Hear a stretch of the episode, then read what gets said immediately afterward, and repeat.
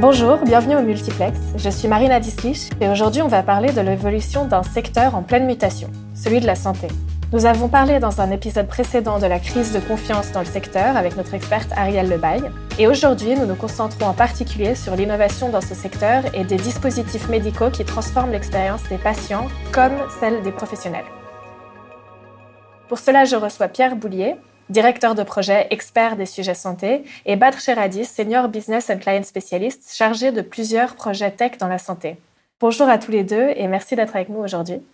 Alors tout d'abord, on aime bien chez Multiplex revenir sur certains basiques. Pierre, peux-tu nous dire peut-être ce qu'est un dispositif médical et pourquoi on en entend tant parler?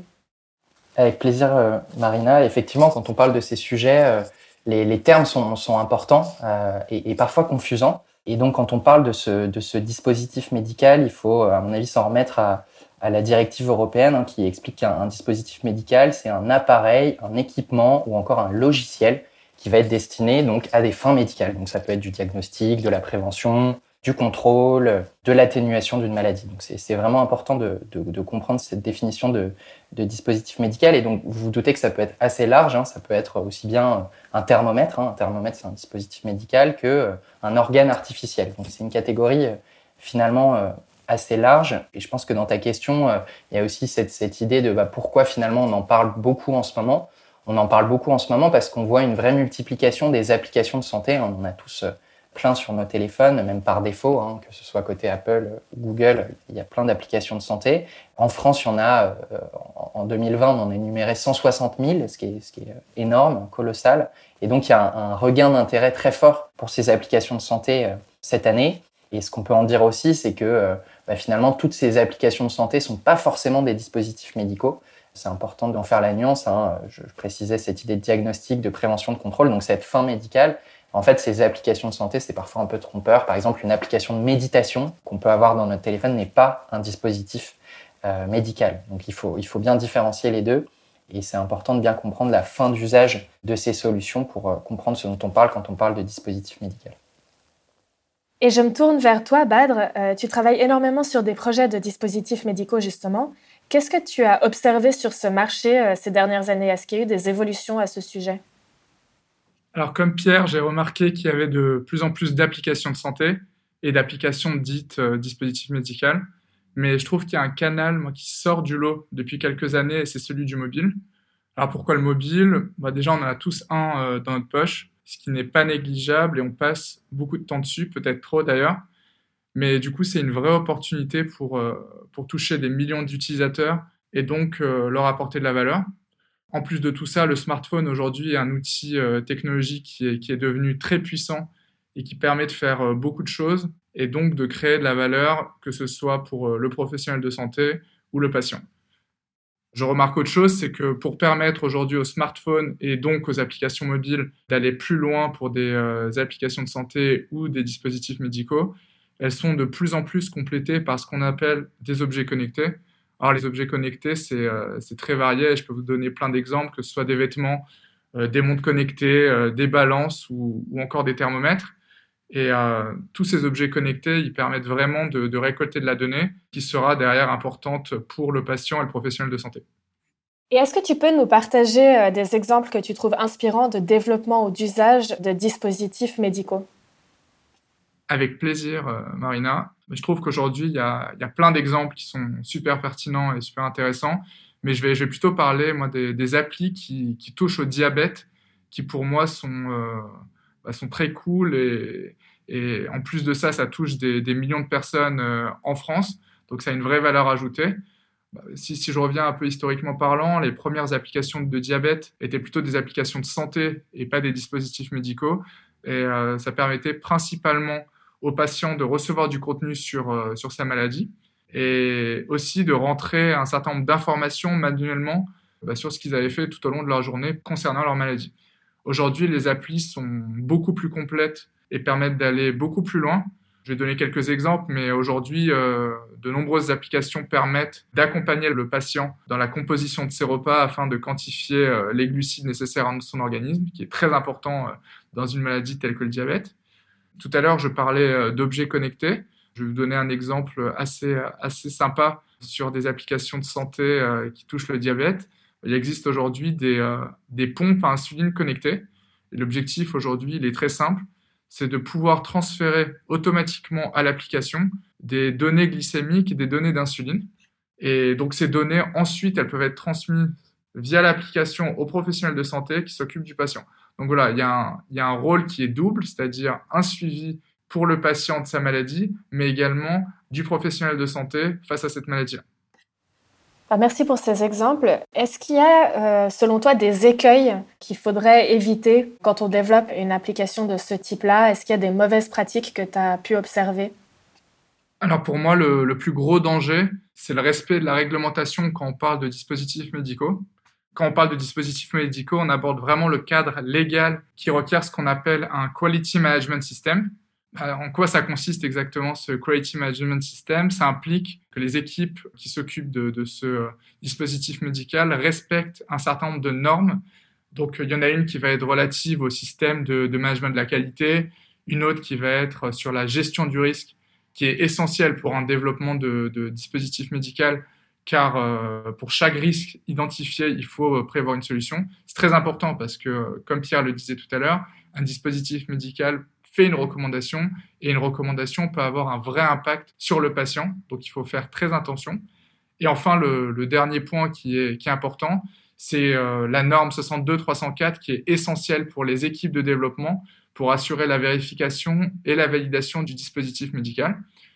Moi, ce que je peux conseiller pour justement ne pas se retrouver dans une situation euh, compliquée, c'est que c'est important d'être euh, audité et formés par des cabinets qui sont euh, vraiment spécialisés dans les dispositifs médicaux. C'est ce que nous, on a fait chez Faber Novel par rapport à nos équipes de développement pour pouvoir développer des solutions dispositifs médicaux et en vue justement d'obtenir un marquage CE. Le marquage CE, c'est quoi? Le marquage CE, ça certifie la conformité aux règles d'exigence en matière de santé et de sécurité établies par la législation européenne. En bref, en deux mots, si je dois résumer, c'est un processus qui est assez long et rigoureux et le danger, c'est vraiment de ne pas être bien entouré. Aujourd'hui, on a besoin d'un certain nombre de profils, que ce soit des profils de développeurs qui soient qualifiés, une partie QA par exemple, et aussi de ne pas avoir conscience des exigences et de la temporalité nécessaire au développement d'un dispositif médical. Alors merci pour euh, tes réponses, Badr. Pour euh, finir ce podcast déjà, j'aimerais euh, poser une question très ouverte, peut-être pour toi, Pierre. Quelles sont les dérives potentielles de ces dispositifs qui finalement apportent énormément de valeur, mais qui traquent, analysent et partagent des données de santé assez sensibles? Est-ce qu'il n'y a pas un côté potentiellement un peu Black Mirror derrière tout ça? Merci Marina pour ta question. et effectivement, même si j'ai été très déçu de la dernière saison de, Black Mirror, c'est pas le sujet, mais c'est souvent le sujet quand on parle de de données de santé, effectivement, bah, est-ce qu'il va y avoir des dérives Est-ce qu'il y a des dérives potentielles Et finalement, euh, comment s'en prémunir C'est ce que j'entends un peu dans, dans, ta question. Pour moi, il y a, y a, y a deux réponses. En fait, la, première réponse, c'est euh, autour de la collecte de, de, la donnée. Alors là, c'est pas très original ce que je vais raconter, donc, euh, donc je vais le faire vite puisque c'est très encadré hein, aujourd'hui, que ce soit en Europe, en, France, mais en matière de collecte, bah, il y a des choses qu'on doit, doit évidemment respecter quand il s'agit de données aussi sensibles que nos, données de santé. Bah, évidemment, pourquoi on, souhaite la, collecter, cette donnée, hein, la finalité, euh, pourquoi on, souhaite euh, collecter ces données de santé, le consentement. Est-ce que euh, les personnes auprès de qui je collecte des données ont consenti à me les donner et surtout ont compris l'usage que j'allais en faire ou non, ou, justement le fait de m'engager de, ne pas avoir un usage particulier de ces données. La responsabilité, qui est responsable? Est-ce que je suis responsable en cas de fuite des données que j'ai collectées? Et sinon, euh, qui est responsable?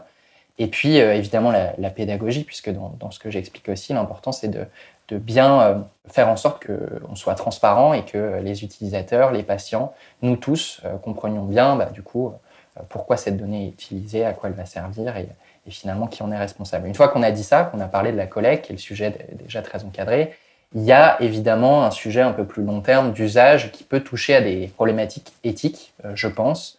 Alors, il ne faut pas oublier quand même que la collecte de données de santé et leur utilisation, c'est un vrai progrès pour nous tous, que euh, aujourd'hui, des méthodes comme le Real World Evidence, donc euh, la collecte de, données en, vie réelle des, patients, permet de construire des, traitements plus adaptés, plus performants, plus précis. Donc, il ne faut pas oublier que le, l'enjeu majeur de ces données de santé, c'est ça, hein, c'est de mieux nous soigner. Mais néanmoins, il peut y avoir des problématiques éthiques et je pense qu'il peut y en avoir autour de euh, finalement ce qu'on va faire de ces données et ce qu'on va potentiellement pouvoir reproduire comme biais existants dans la société. Parce qu'on le sait, vous le savez, quand on connecte des, des données de santé, il faut faire très attention aux biais qu'il existe déjà avant d'avoir collecté ces données. Et je vais vous donner un exemple pour être assez concret.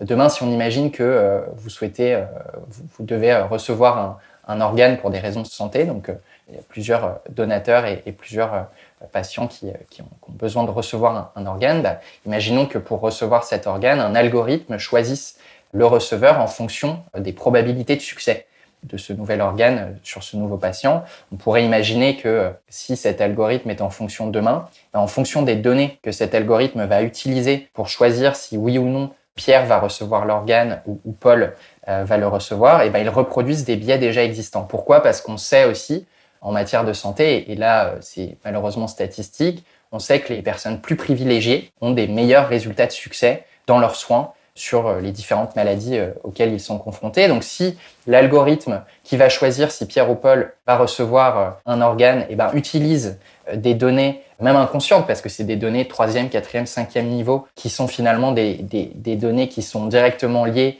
à ma CSP ou celle de Paul et donc euh, à ma chance de succès, ben là on peut se poser une vraie question, c'est un vrai problème de société auquel il faut répondre il faut y répondre dans le design de l'algorithme. Comment finalement, alors là il y a, plusieurs euh, enjeux et, et, on va plus loin que le sujet, mais comment finalement on peut utiliser euh, un système de ce qu'on appelle une sandbox, donc un bac à sable pour tester ces algorithmes et s'assurer qu'ils ne reproduisent pas des, des biais qui pourraient être qui pourraient être embêtants s'ils étaient mis à l'échelle. Mais voilà, ma réponse simplement, donc c'est Comment on collecte cette donnée de santé Quelle est la finalité Est-ce qu'il y a bien eu le consentement Qui est responsable euh, en cas de défaut Et puis surtout, qui est responsable de protéger ces, données, donc garantir la sécurité Et puis enfin, cette pédagogie auprès euh, des utilisateurs, des patients sur, euh, cette utilisation. Et puis en matière d'usage, eh ben, je pense que c'est que le début. Et, c'est un, un, débat évidemment passionnant qu'on aura sûrement l'occasion d'avoir de plus en plus dans ces prochaines années avec la multiplication de ces dispositifs médicaux. Alors, merci beaucoup à tous les deux pour vos réponses euh, super claires à, toutes ces questions. À vous, auditeurs, si vous souhaitez euh, poursuivre euh, cette conversation ou creuser les sujets santé avec nos experts chez Faber Novel, vous pouvez nous écrire à multiplex@fabernovel.com pour être mis en relation. Et sinon, je vous retrouve dans deux semaines pour un nouvel épisode du podcast.